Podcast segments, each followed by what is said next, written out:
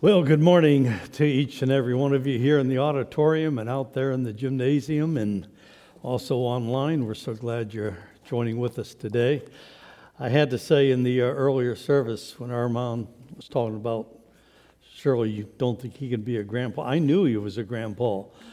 But what surprised me is he's married to a woman who's a grandma, and she looks more like she's 35 than a grandma, you know. So, but uh, I thought Steve, uh, and I didn't know this until uh, the first service, but Steve's prayer uh, just set the whole tone uh, for the service, and uh, so thankful for that, and for the scriptures he shared as well. We've been in a uh, series on family matters, and this is the third week we're looking at another couple, having seen Adam and Eve and Abraham and Sarah. And today, if you have a Bible and you'd like to open your Bibles to Genesis 24, uh, that's where we're going to start with Isaac and Rebekah.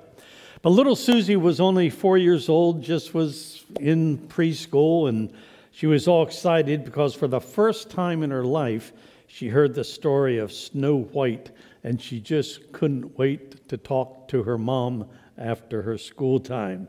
So, after she told her mom about the arrival of Prince Charming on the white horse and then kissing Snow White back to life again, she loudly exclaimed, And do you know what happened next, Mom? And of course, Mom was quick to reply. She said, I certainly do. She said, They lived happily forevermore. And Susie got a frown on her face. She says, No, they got married. Um, somehow, with Susie, living happily forevermore and getting married are two separate things. That's true, they are in many cases. Wasn't meant to be that way, but it often happens. So we ask the question today on a marriage that went sour what makes a marriage go sour? Especially when you consider if you have a really good beginning especially if you have a Christian foundation and you have a happy beginning, a sweet beginning. What makes a marriage go sour? Isaac was the son of promise. His birth was the highlight of the great, exciting walk of faith we saw last week with Abraham and Sarah. God had told Abraham, going to make a, your name great, going to make a great nation, Israel. And in you and your seed, all families of the earth will be blessed as Messiah will come through that line, our Redeemer. When you look at Isaac in the scripture, and it came to me as I was thinking this that he's the son of a great man and the father of a great man, but he was kind of a nobody in a lot of ways. Don't read a lot about him. But what you do read is that he was a dutiful man, he was very contemplative, meditative. And he was never disobedient uh, to his parents. Even when being willing to be offered up on the altar, as we saw that challenge last week with Abraham on Mount Moriah, he willingly was as a type of Christ to give his life on the altar. Well, Abraham, knowing that he's been given that promise and now passed down to Isaac, Isaac now knows if his seed is going to be the one to out of which that great nation is going to come and the Messiah is going to come. He needed a wife in order to have a son. And so Abraham now, after three years of mourning, him and Isaac mourning for the death of Sarah, Isaac's mom, Abraham's wife, he now realized he needs to make plans to find a wife for his son. Now keep in mind, God had told Abraham that in Isaac your seed shall be blessed. So it couldn't be any other son. Couldn't been Ishmael, couldn't be. It had to be Isaac. And if Isaac's going to be the seed, then he's got to have a son. So Abraham takes things into uh, matters, as was the custom. He has a uh, what we'd call a chief steward, uh, the head of the household. Uh, his name is Eleazar. His name comes out later, not in our text today. But he, uh, if if Abraham did not have a son, Eleazar would have inherited everything. But Eleazar is his trusted servant, and so he's going to charge him to go to a certain place and find a wife for his son Isaac. Now, again, We don't choose the spouse for our children like they did in that culture. But nevertheless, Genesis 24 is guidelines, principles for us that we want to still instill in our children and our grandchildren. Grandparents, what a great influence you can have. And the parents, of course, as well. And the Holy Spirit is our faithful guide. And with the Bible is our GPS. So perhaps as Christians, knowing His will in this matter of getting married is possibly the most important decision we make in life next to trusting Christ as our personal Savior. I know a lot of couples, and I could go back over 50 years, 55, 60 years. I know a lot of couples in my lifetime that have used deception in order to get married, in order to woo the husband or the wife to yourself. Uh, even seemingly harmless things like uh, ChristianMatch.com or whatever it is. And I'm thinking in Muriel, my wife knows of whom I speak, that we will not divulge, but it's a couple that met on the, one of the internet dating sites for Christians, and you have to fill out a profile. It tells you a little bit about yourself and about the people you're, you're looking at. And the man put down, he loved classical music and opera. Now, why would he do that? Probably thinking, you know, most women think I would be a pretty cool husband. You know, he loves classical music and opera. I know the man. He wouldn't know Bach or Beethoven's name if you wrote it down for him, okay? His favorite musicians were Willie Nelson and Waylon Jennings. Does that tell you something? Now, uh, so anyway, but that's what he puts on the profile. Now, we can't let the wife off the hook. She put down that she loves to play golf. Why would you put something like that down, if it weren't true, especially? Well, golfers are usually, they call it a gentleman's game. Now, what wife doesn't want to have a gentleman for a husband? And also, if you're going to golf, you got to have a little bit of money anyway, because it's not an inexpensive game. But um, they both used the Now, they're doing great today, but we often laugh about this when we're together with them about how they use this kind of little ploy here to get the attention uh, of the other person. I think my favorite story, and I was going to uh, nix this because no one laughed when I told this story. I don't know if it's true or not, but you're, you're supposed to laugh. Uh, now you're you're a lot smarter and brighter than the 8:30, and you're much better looking than the 8:30 congregation. Okay, so you laugh at that, even if you don't catch it, you laugh. Are you with me? Fair enough? Okay. So it's, it's old men. When I say old men, uh, my age and older, okay, so they're in the late 70s and on through their 80s and through the late 80s. And they got together every a week. I saw a group like this out at the Dunkin' Donuts in Yarmouth when my wife would get her eye health center thing done. But anyway, uh, these men get together and they'd meet every week, same time at the Dunkin' Donuts, and they get their coffee, their donuts, or whatever, and uh, uh they would just kind of go over the last week and enjoy each other's company and tell jokes and have fun. And then one day, Joe. Now Joe is 82 years old. Okay, 82. Joe is by far richer has more money than all the other men put together. I mean, he's got so much money, he doesn't know what, what in the world to do with it. And, uh, but anyway, they're having a good time talking. And all of a sudden, one day, one week, Joe walks into the Dunkin' at the meeting. And when the guys look up, uh, two of them lost their teeth. We looked up, and there's Joe with the most gorgeous 25 year old looking blonde on his right arm walking in. And they are, t- who in the world is this? So Joe comes over. He says, Now I've got a surprise for you, and I want to introduce you to this woman, Goldie. I, th- I think it was short for gold digger. A Goldie uh, uh, who we got married this week. Well, the guys just about fell out of their chairs. Well, what do you say, you know? So after a few minutes, Goldie decides to excuse herself. She goes to the restroom. And the guy said, Okay, Joe, come on. How in the world did you get her? He says it was easy. I told her I was 98 years old. That's when you laugh. you are as dense as the 830 group. That's all right. It, it kind of trickles out. Maybe it'll trickle out to the uh, fellowship. I should have kept that one out too. Okay. Now, the point is this whether it's matchmakers or this, don't be deceptive. Okay? It's going to carry through the marriage and it's going to cause a lot of conflicts and problems for the most part. Now, we're going to try to cover three chapters this morning, which is a tremendous challenge. So we can't read all the verses, okay? But I want to start us out by reading Genesis chapter 24, verses 1 to 9. It'll be on the screen or you can follow in your Bible. Now, Abraham was old, well advanced in years, and the Lord had blessed Abraham in all things.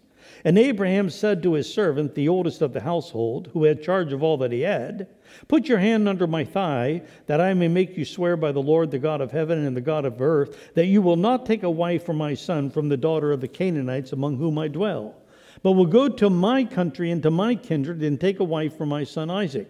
The servant said, Perhaps the woman may not be willing to follow me to this land. Must I then take your son back to the land from which you came? That would be Ur the Chaldees. Abraham said to him, See to it that you do not take my son back there. The Lord, the God of heaven, who took me from my father's house and from the land of my kindred, and who spoke to me and swore to me, To your offspring I will give this land, he will send his angel before you, and you shall take a wife for my son from there. But if a woman is not willing to follow you, then you'll be free from this oath of mine. Only you must not take my son back uh, from back there. So the servant put his hand under the thigh of Abraham, his master, and he swore to him concerning this matter. Now, let's look here at, first of all, what I call the sweet beginning of Isaac and Rebekah's uh, marriage. Uh, so, Abraham now calls for his senior uh, servant, Eleazar, uh, the steward of his household, and he made him swear. And he made him swear, Genesis uh, 24, 3 and 4, he would not choose a wife for Isaac from the Canaanites, nor from former home, Ur of the Chaldees. Now, what I want you to notice here is simply this I'm going to give you five words that will, will give us a little guideline on principles we want to establish and implement into the lives of our children and grandchildren. And that is the first word is place uh, the word place. So it's important you go to the right place to find the right person. Now, in Abram's case, the Canaanites were a vile race uh, of people. They were cursed by God and they were doomed by God. Those back in Ur, the Chaldees, were no better. So Abraham knew the place that he would be able to find a woman who might know the true and living God who would be the right spouse for his son Isaac, is up in Haran. Why Haran? Because remember when Abraham left Ur the Chaldees, he took his families with him and they went down there. Now it's been, get this, since we met last week, it's been 65 years since they moved from Haran down to Canaan. So in 65 years, children are born, grandchildren are born, even possibly uh, great grandchildren. So he knew that lineage would be the place where uh, the servant might find a, a person, a young lady who believed in the one and true God. And so place becomes uh, a major principle when it comes to a starting point for believers. And I can only say to you that God has a person, I think, in mind for you. If you're a young person, it's His will for you to get married. But you're going to find that person in the right place. You're not going to find that person in a place where the name of God is blasphemed, where it is filled with rioting, drunkenness, immorality. It's going to be found in a place like a Bible college, a Christian university. You go to a secular university as a Christian, you get involved with navigators, Cru, or uh, uh, InterVarsity. And that's where you, I'm in a church. And so you got to make sure you go to the right place where God's people are gathering, and uh, that's how you find the right person. I love the words of Solomon when he said of his wife in Song of Solomon, chapter 1, verse 9. He says, I have compared thee, O my love, to a company of horses and Pharaoh's chariots. Now, what in the world does he mean? He's certainly not comparing his wife to a horse. So that's not the point. The point is, what good is a chariot without a horse? Do you get it? So I've compared the O my love to a company of uh, horses in Pharaoh's chariots.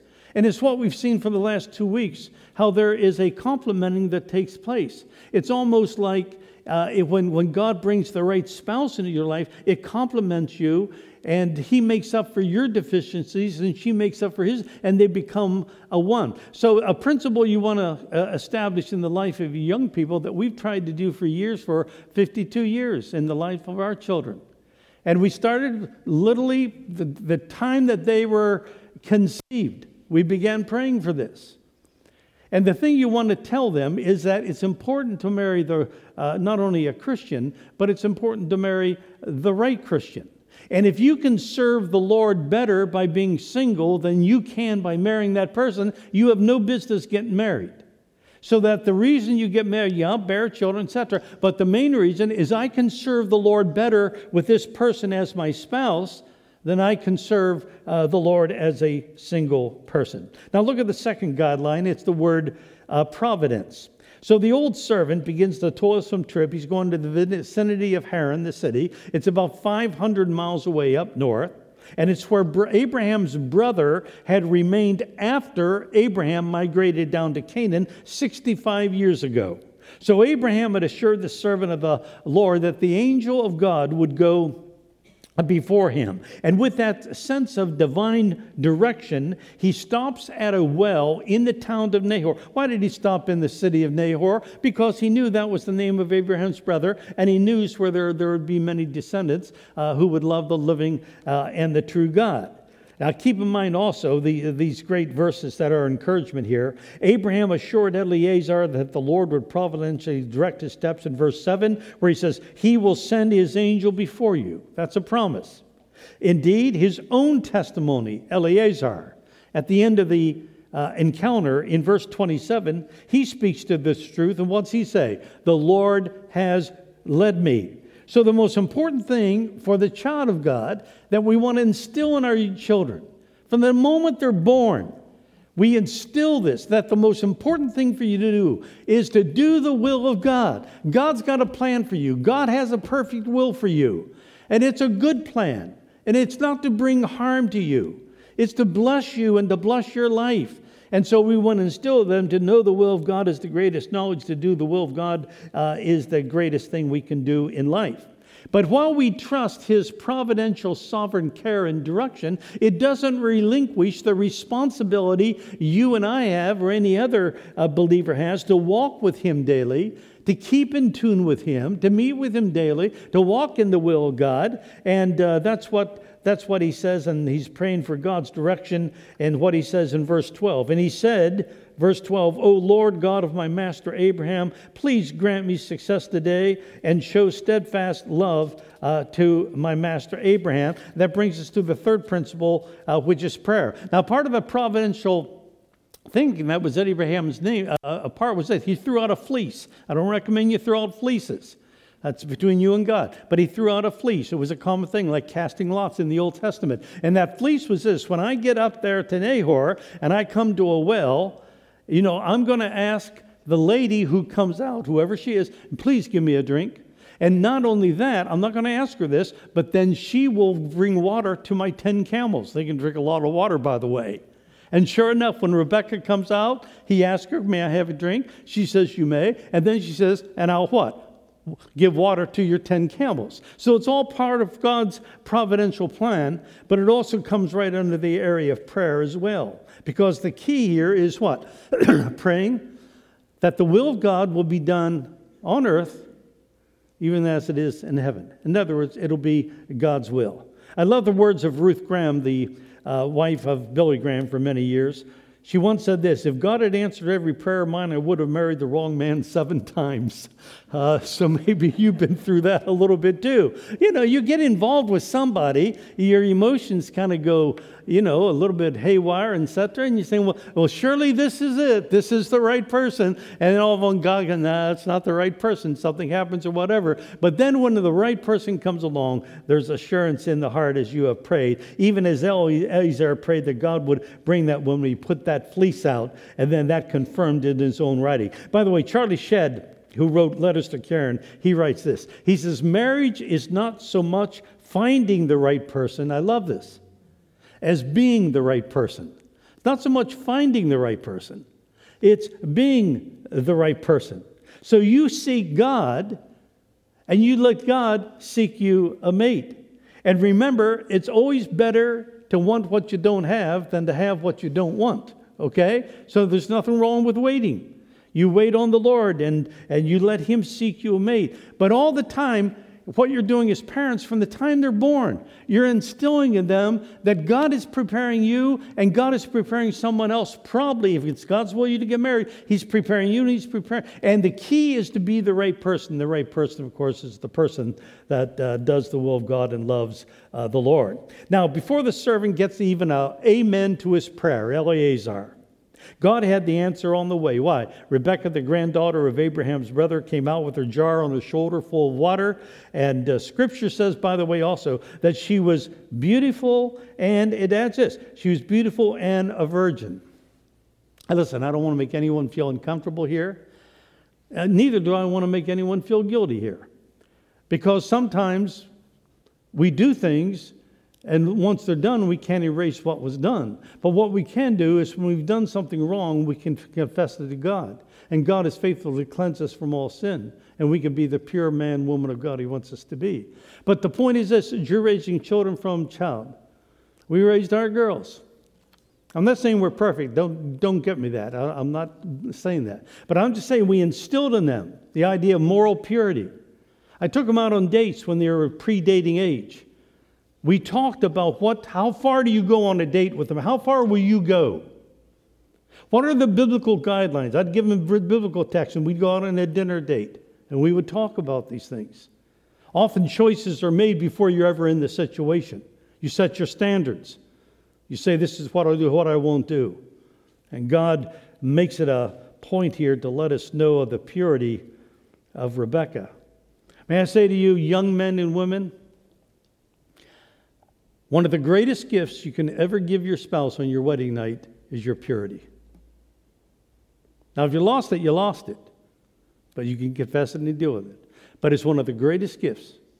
And in this day and age, I'll just make a frank statement. You can disagree with it and you might be right. I think it's almost impossible to be a morally pure person apart from being filled with the Holy Spirit. There's just too much pressure all around us. Well, servant found out she's granddaughter of Abraham's brother. He bows his head, and well, here he goes again, worshiping God. Genesis 24, 27. Blessed be the Lord, the God of my master Abraham, who has not forsaken his steadfast love and his faithfulness toward my master. As for me, the Lord has led me in the way to the house of my master's kinsman. It becomes obvious from the outset there's a matchmaker here. It's not Eleazar, and it's not Abraham, and it's not Isaac. The matchmaker is God Himself. There's no human manipulation. There's no pressure whatsoever. There's no deceit. Brings us to the fourth one, where we've been placed, providence, prayer. Now we come to parents. When the servant related to Abraham, uh, Rebecca's family the indication of God's guidance, her brother and her father said this in Genesis 24:50. The thing has come from the Lord. How powerful is that? The thing has come from the Lord. I cannot emphasize how strong I feel about this principle. Conflicts with in laws often originate when young people get married without the sanction and blessing of their parents. Every young man here, if you're seriously considering, oh, you want this young lady to marry you, you go to her dad. You meet with him, man to man, and you ask him for permission to ask his daughter to marry you. And if he doesn't give it, you have no business getting married. Parental blessing is such a key. You find it throughout the scriptures. Let me say a further point here for, well, not just young person, any person who's in the dating mode. And that is simply this if the person you're dating or your friend ever attempts to try to get you to do something that you know is contrary to your standards, or if that person ever tries to get you to drive, to drive a wedge between you and your family, that person is to be avoided like the plague. Okay? That's immediate scratch off right there. Because a godly person will always, what's a godly person do to you? I don't care if you're single, if you're married, or who you are. He is always pushing you in the right sense. He's motivating you to go to second base as a Christian, to always climb higher, to even be more holy, to be more a servant of God. It's a carnal person that tries to drag you down, try to drag you backwards, try to instill some things in there that's going to cause conflict. This is a beautiful thing. How beautiful it is. Rebecca, Eleazar, Laban, and Nahor. Read the end of the chapter. They're all rejoicing together. Let's go to the fifth principle, which is peace.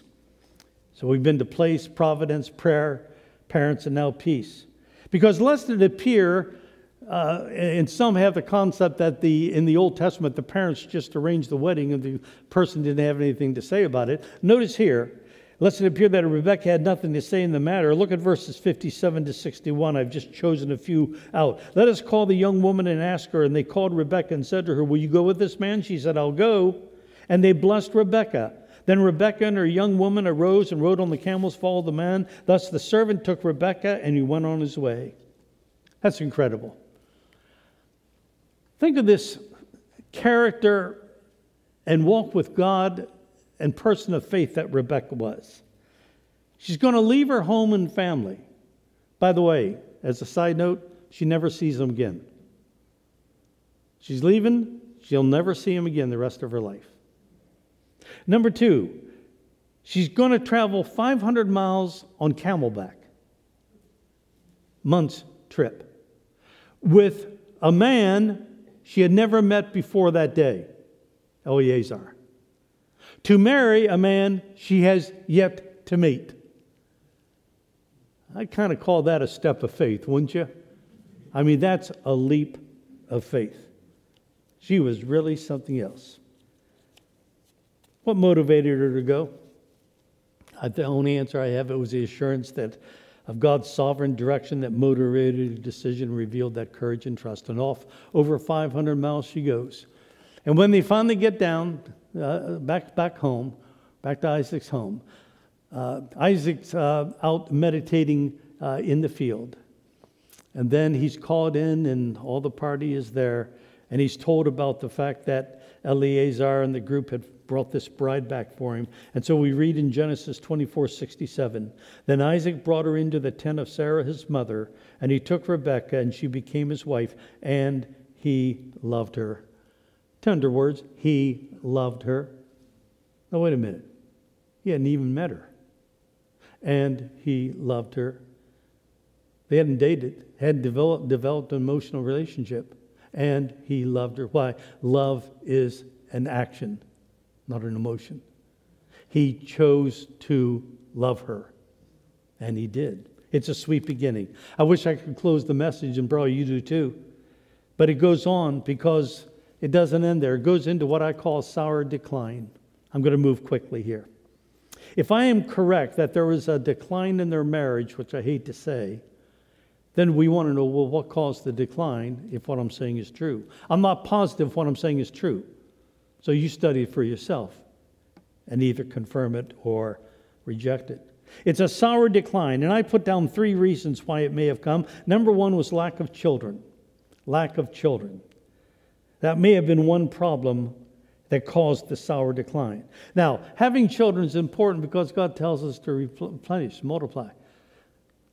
And my heart goes out to young ladies who have a, heart's desire to have children, but they're infer- they can't have children. They go through infertility.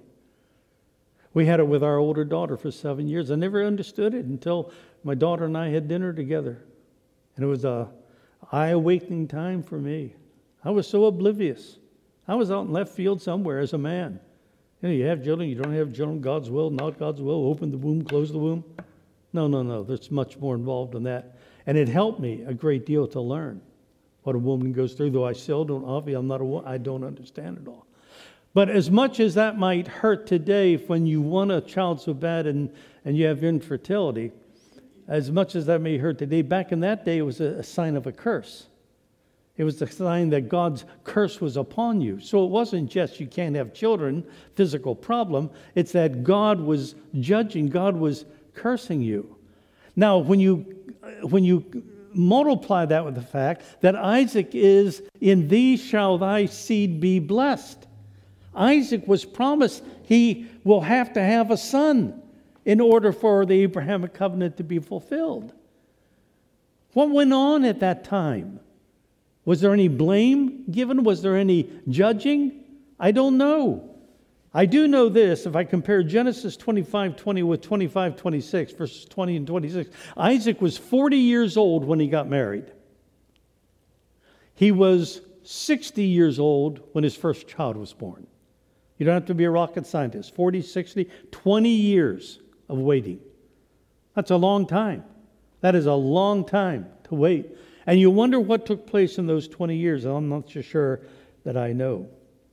But I, we can say this that Isaac turned to the right place with this problem because Genesis 25 21 does this. And Isaac prayed to the Lord for his wife because she was barren, and the Lord granted his prayer. And Rebekah, his wife, conceived. That news brought great joy to him.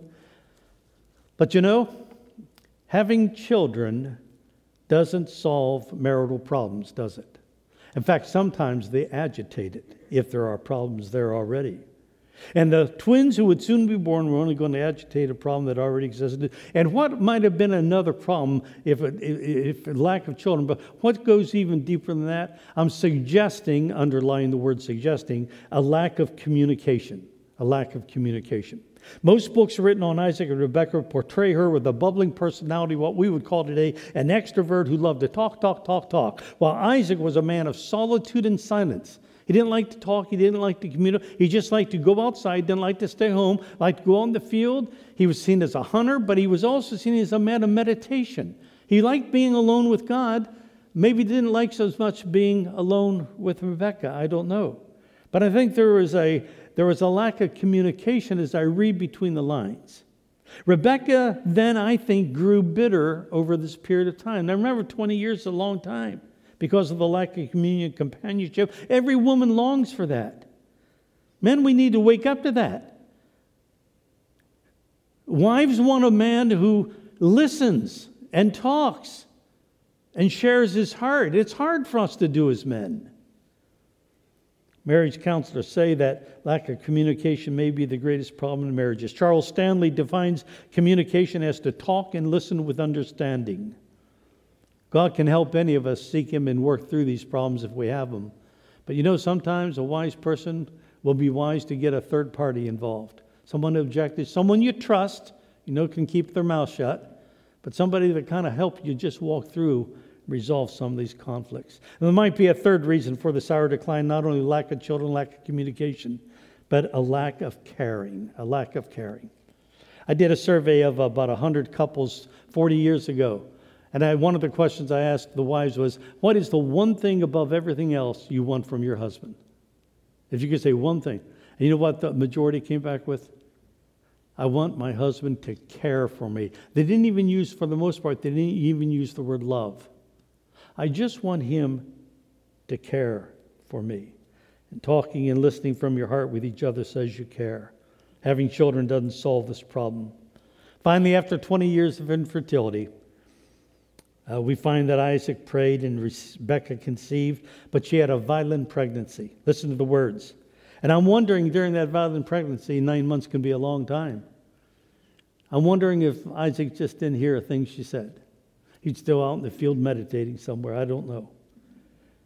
So she spoke to the Lord. She went to the Lord. Since, if I'm reading into it, her husband would listen, God would listen. She went to the Lord. Genesis 25, 23. And after she cried out to the Lord, the Lord said to her, Two nations are in your womb, two people. From within you shall be divided. The one shall be stronger than the other. Here's the key the older shall serve the younger. Who's the older? It's going to be Esau. Who's the younger? It's going to be Jacob.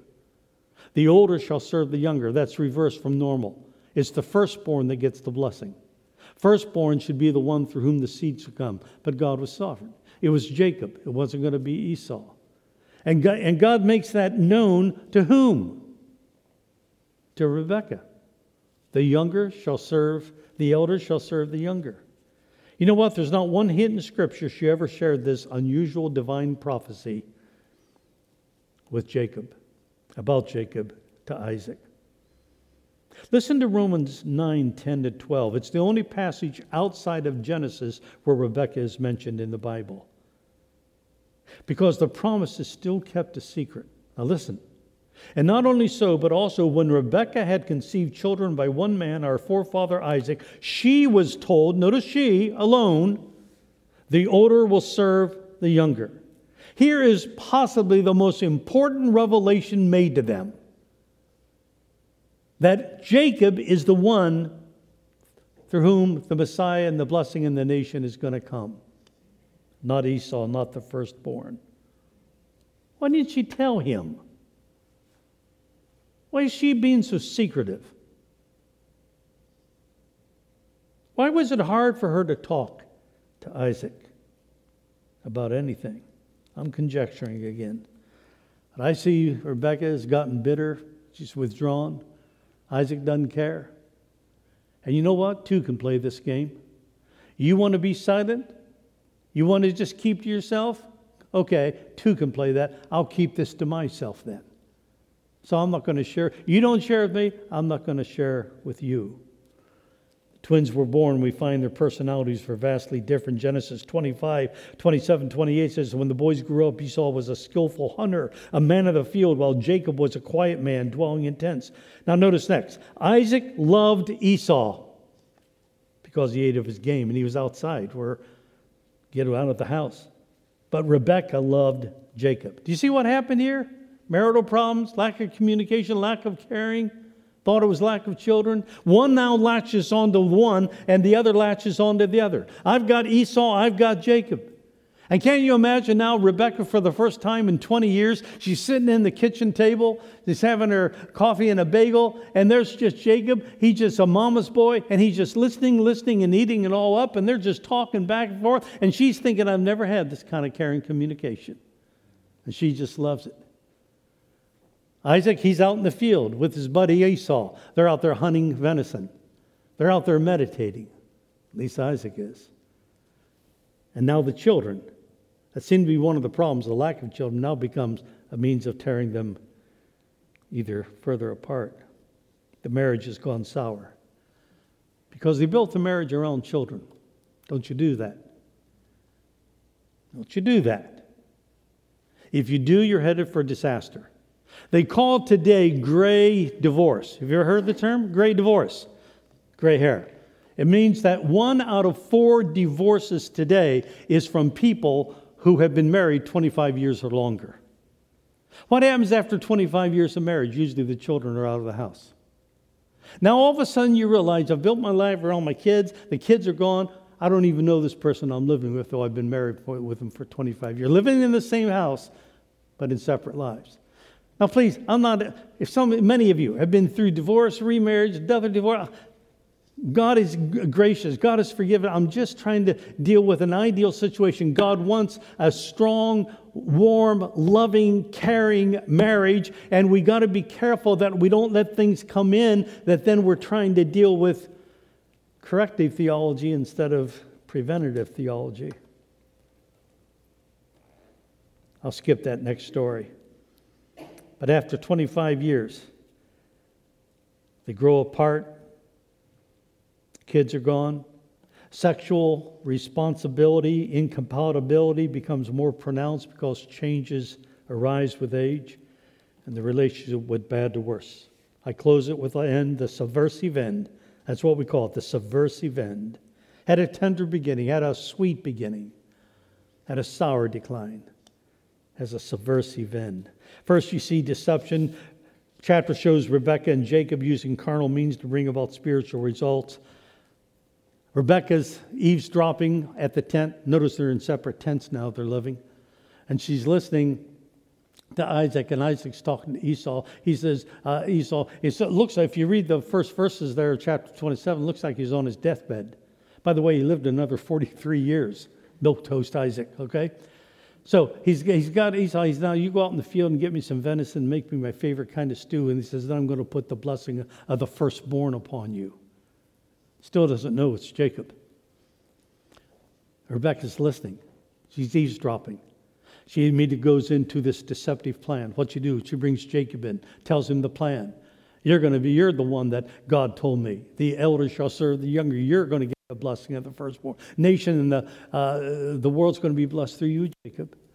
And so they got to get the goat skins and they put it on because Esau had a lot of hair on him and Jacob was pretty smooth. So when Isaac, who's blind, can't see, when he reaches up to touch him, he'll touch a hairy arm and not a soft arm. He know it was, it was uh, Jacob. He puts the uh, coating on him so he smells like Esau the hunter. And then he blesses Jacob. Treachery deceit, duplicity. What's interesting is after Isaac gave the blessing, and then everything's exposed. Imagine how he felt. My own wife and my own son use all this deception. They lie to me, they cheat, they're deceptive. And Rebecca's never shared the truth of what God told her says in Genesis 27 33, then Isaac trembled very violently and said, Who was it then that hunted game and brought it to me, and I ate it all before came, and I have blessed him? Now notice the next words. Yes, and he shall be blessed. Listen, if God can use forgetfulness, slander, and hatred in the life of Joseph to bring about his will, he can use deceit and duplicity to also accomplish his will because he's sovereign. And that's exact. And he realized for the first time, he realizes by faith, Jacob is the one through whom the blessing comes. How do I know that? I know that because he made it into the Hebrew 11 Faith Hall of Fame. 1120 says, By faith, Isaac invoked future blessings on Jacob and Esau. But it led to greater divisions. Don't have time to go into it all. Rebecca and Jacob pulled off the scheme, but you know what? Rebecca never saw her favorite son again. Never saw him again. Not only that, but Jacob and Esau hate each other. Esau wants to murder Jacob. I mean, the whole home is torn apart in conflict. So are a lot of homes today with all the divisions, lack of truthful communication lack of honesty, lack of integrity, uh, lack of intimacy. I'm not talking about physical intimacy, that's part of it.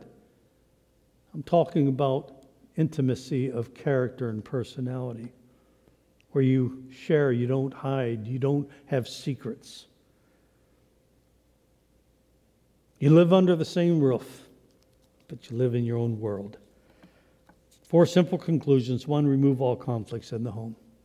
There's another sermon itself. Restore spiritual priorities. What do I mean by that? Law of physics, law of geometry. If two objects are drawn to the same object by means, they're drawn closer together.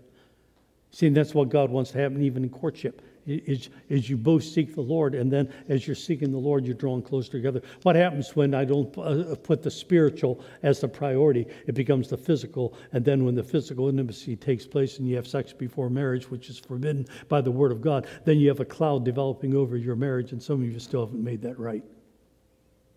And you know who you are. Establish a family prayer time. Number four, create a safe environment for communication. Accept each other's opinion without a put down. Every member of the family has a valuable contribution to make. Would you bow with me in prayer? Lord, thanks for the attention of your people to the Word of God. So many homes, so many different places where we're at.